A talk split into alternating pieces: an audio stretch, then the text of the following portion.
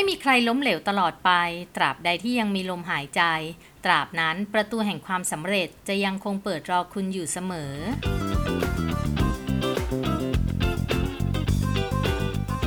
นี่คือกระตุกต่อมความคิดพิชิตความสำเร็จกับกูรูโลจิสติกส์พอดแคสต์ที่ที่เราจะแบ่งปันแนวคิดและมุมมองอีกหนึ่งมุมมอง เพื่อสร้างแรงบันดาลใจและกำลังใจให้ผู้ฟังที่มีความฝัน อยากประสบความสำเร็จ ทั้งในชีวิตส่วนตัวและชีวิตการงาน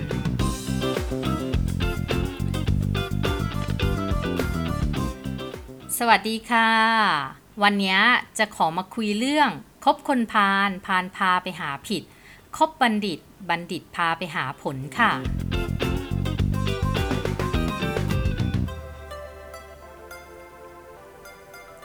เป็นธรรมดานะคะที่การใช้ชีวิตบนโลกนี้เราไม่สามารถอยู่เพียงคนเดียวได้ค่ะ ตั้งแต่เกิดมานอกจากพ่อ แม่ ญาติพี่น้องแล้วก็ครูบาอาจารย์เนี่ยเพื่อนรอบกายก็เป็นอีกกลุ่มบุคคลที่ใกล้ชิดกับเราเสมอมา ไม่ว่าจะเป็นเพื่อนสมัยวัยเรียน เพื่อนสมัยทำงาน เพื่อนในสนามกีฬา เพื่อนในสังคมออนไลน์ หรือแม้แต่เพื่อนทางธรรมค่ะ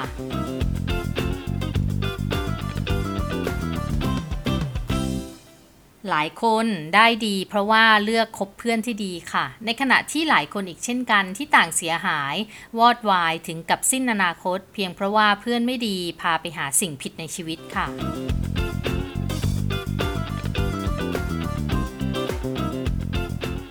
บางคนถึงกับเชื่อเพื่อนมากกว่าพ่อแม่ครูบาอาจารย์อีก มีอะไรก็เล่าให้เพื่อนฟังหมด แต่กับพ่อแม่กลับไม่กล้าที่จะบอกอะไร เหตุผลหนึ่งที่พอเข้าใจได้นั่นก็เพราะว่าเป็นธรรมดาค่ะ ที่เมื่อพ่อแม่เห็นว่าสิ่งนั้นไม่ดี ท่านก็จะคอยห้าม แต่พอเป็นเพื่อนกันก็มักจะไม่ค่อยห้ามปราม คอยเห็นดีเห็นงามไปด้วย โดยที่บางครั้งขาดการตรึกตรองถึงผลที่จะตามมา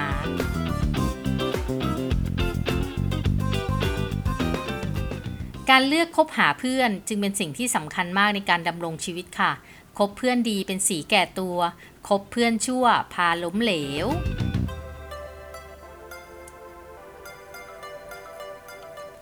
ขอยกตัวอย่างเพื่อนที่ไม่ควรครบแล้วก็ควรออกห่างเป็นอย่างยิ่งนะคะ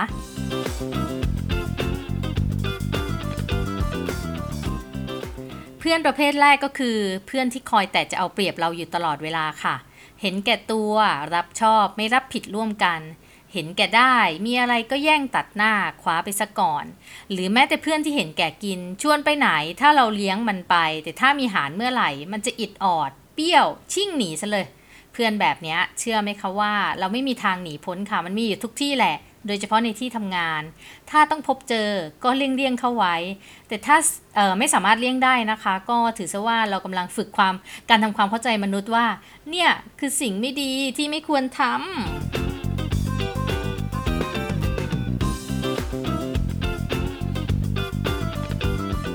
เพื่อนประเภทที่ 2 ค่ะ เพื่อนชอบเมาส์มอย เพื่อนประเภทนี้นินทาในทุกเวลาที่สามารถค่ะ ตีไข่ใส่ความว่าร้ายคนอื่น หรือเป็นเจ้ากรมข่าวลืออุ้ยเพื่อนแบบนี้เยอะมากค่ะเผลอๆ มีเราเป็นหนึ่งในนั้นที่คอยร่วมแจมสนทนาไปกับเขาด้วย โดยเฉพาะในหมู่สาวๆ ผู้หญิงเนี่ย เนี่ยแหละคือตัวที่จะผลักเราตกเหวนะคะ ไม่ให้เราขึ้นไปถึงยอดของการเป็นคนเก่งค่ะ ขอให้ระวังให้มากนะคะ เพียงแค่การผสมลงเมาส์มอยเล็กน้อยเนี่ยมันก็อาจจะสวนกลับมาทิ่มแทงให้เราเจ็บปวด กับการกระทำที่เราไม่ตั้งใจก็ได้ ไอ้ประเภทที่แบบรู้ไม่เข้าไม่ถึงการอะคิดหรือเปล่าคะว่าเมื่อเราเมาส์มอยเรื่องคนอื่นได้ วันต่อไป คนอื่นก็จะไม่มาเมาส์มอยเรื่องของเรามีเหรอ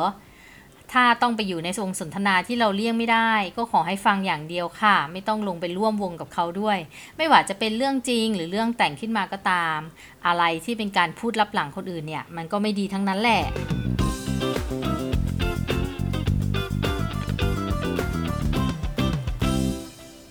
เพื่อนอีกประเภทที่อยากจะยกตัวอย่างนะคะ ที่เราไม่ควรคบหาแล้วก็ควรออกห่างก็คือเพื่อนขี้อิจฉาค่ะ คืออิจฉาทุกคนที่ได้ดีกว่า ไม่ยอมรับว่า เพราะอะไรเขาถึงได้ดี เพราะอะไรเขาถึงเป็นที่รักมากกว่าตัวเอง เพื่อนประเภทนี้คือเพื่อนที่ควรหนีห่างให้ไกลที่สุดเลยค่ะ เพราะว่าไม่เพียงแค่เขาไม่ยอมรับตัวเองนะคะ แต่เขาจะทำให้เราคิดตามไปด้วย และก็พลอยทำให้เรารู้สึกอิจฉาไปกับเขาซะงั้น ทั้งๆที่ในใจเราอะไม่ได้คิดอะไรเลยไม่แน่ได้ยินมากๆ เราอาจจะเอามาเปรียบเทียบกับตัวเราเองทำให้เรากลายเป็นคนขาดความมั่นใจไป ใครเขาได้ดีกว่า ก็อย่าไปอิจฉาเขาเลยค่ะ ตรงกันข้ามนะ กลับมานั่งทบทวนตัวเองดีกว่าค่ะ ว่าเรายังทำอะไรไม่ดีทำอันไหนที่ยังไม่ดีพอ มีสิ่งไหนที่เราพลาดไป มีเป้าหมายอะไรบ้างที่เรายังทำไม่เต็มที่ พิจารณาตัวเองดีกว่าไปนั่งพิจารณาคนอื่นค่ะ เสียเวลาการทำงานเปล่าๆเนาะ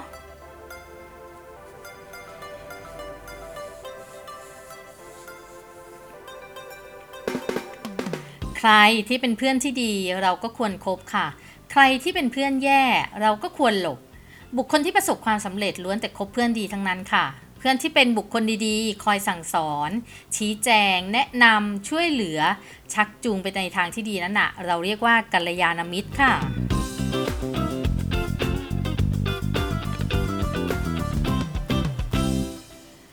สมเด็จพระญาณสังวรสมเด็จพระสังฆราชสกลมหาสังฆปรินายกนะคะ ได้เทศนาสั่งสอนไว้ว่า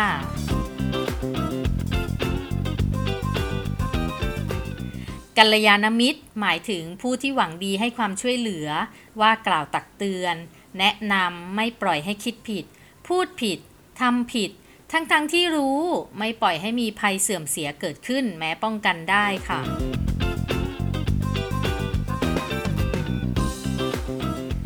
กัลยาณมิตรทั้ง 7 นะคะ จะมีอยู่ 7กัลยาณมิตรนะคะ ประกอบด้วย น่ารักก็คือคนที่มีความผ่องใสอยู่เสมอ ชวนให้อยากเข้าใกล้เห็นแล้วสบายใจ มีกายวาจา ใจที่สะอาดค่ะ กัลยาณมิตรแบบที่2นะคะก็คือหน่าเคารพค่ะ คือบุคคลที่อุดมไปด้วยปัญญาทั้งทางโลกและทางธรรม ตระหนักดีว่าอะไรถูกอะไรผิด รักษาคำพูด วางตนเหมาะสม ไม่ลำเอียง เลือกที่รัก มักที่ชัง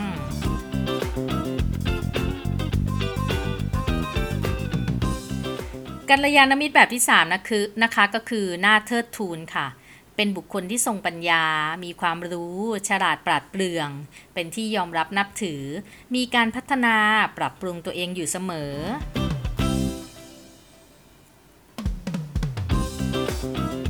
กัลยาณมิตรแบบที่ 4 นะคะก็คือ ฉลาดพูด แนะนำและตักเตือน คือบุคคลที่รู้จักพูด ชี้แจงได้อย่างเข้าใจ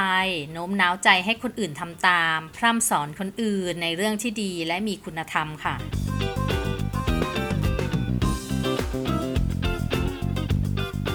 กัลยาณมิตรแบบที่ 5 นะคะ ก็คืออดทนต่อถ้อยคำของคนรอบข้างค่ะ เป็นผู้ที่คอยรับฟังและให้คำปรึกษา ไม่เบื่อหน่ายที่จะฟังแม้เรื่องนั้นอะไร้สไร้สาระหรือว่าน่าลำคาญ เป็นคนที่มีการบริหารอารมณ์เป็นเลิศ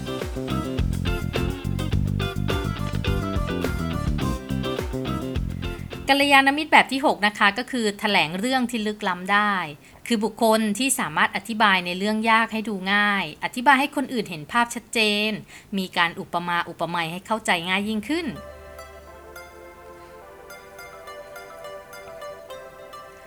และกัลยาณมิตรแบบสุดท้ายค่ะ แบบที่ 7 ก็คือไม่ชักนำไปในทางที่เสื่อมค่ะ ทั้งในเรื่องงาน เรื่องครอบครัวหรือเรื่องส่วนตัว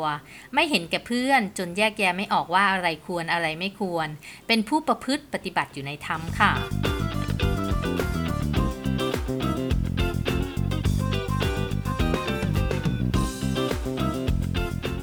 ความเข้มแข็งและแข็งแกร่งในตัวเราเนี่ยไม่ยากเลยนะคะ ที่จะถูกบั่นทอนบั่นทอนโดยคนรอบข้าง แม้เราจะพยายามฝึกเป็นคนคิดบวก หรือว่าสร้างทัศนคติที่ดีให้กับตัวเองมากน้อยแค่ไหน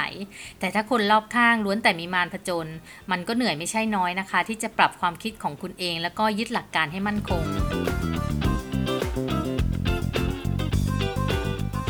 และสุดท้ายเนี่ยถ้าเกิดว่าเราเหนื่อยเกินไป เราอาจยอมแพ้ แล้วก็กลายเป็นคนคิดลบไป อย่างเช่นคนที่ไม่ดีรอบข้างกำหนดให้คุณเป็นค่ะ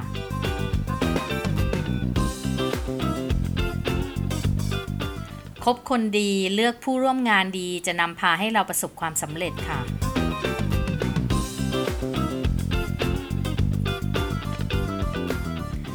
คบคนดีเป็นสีแก่ตัว คบคนชั่วมืดมัวในวังวนของความล้มเหลว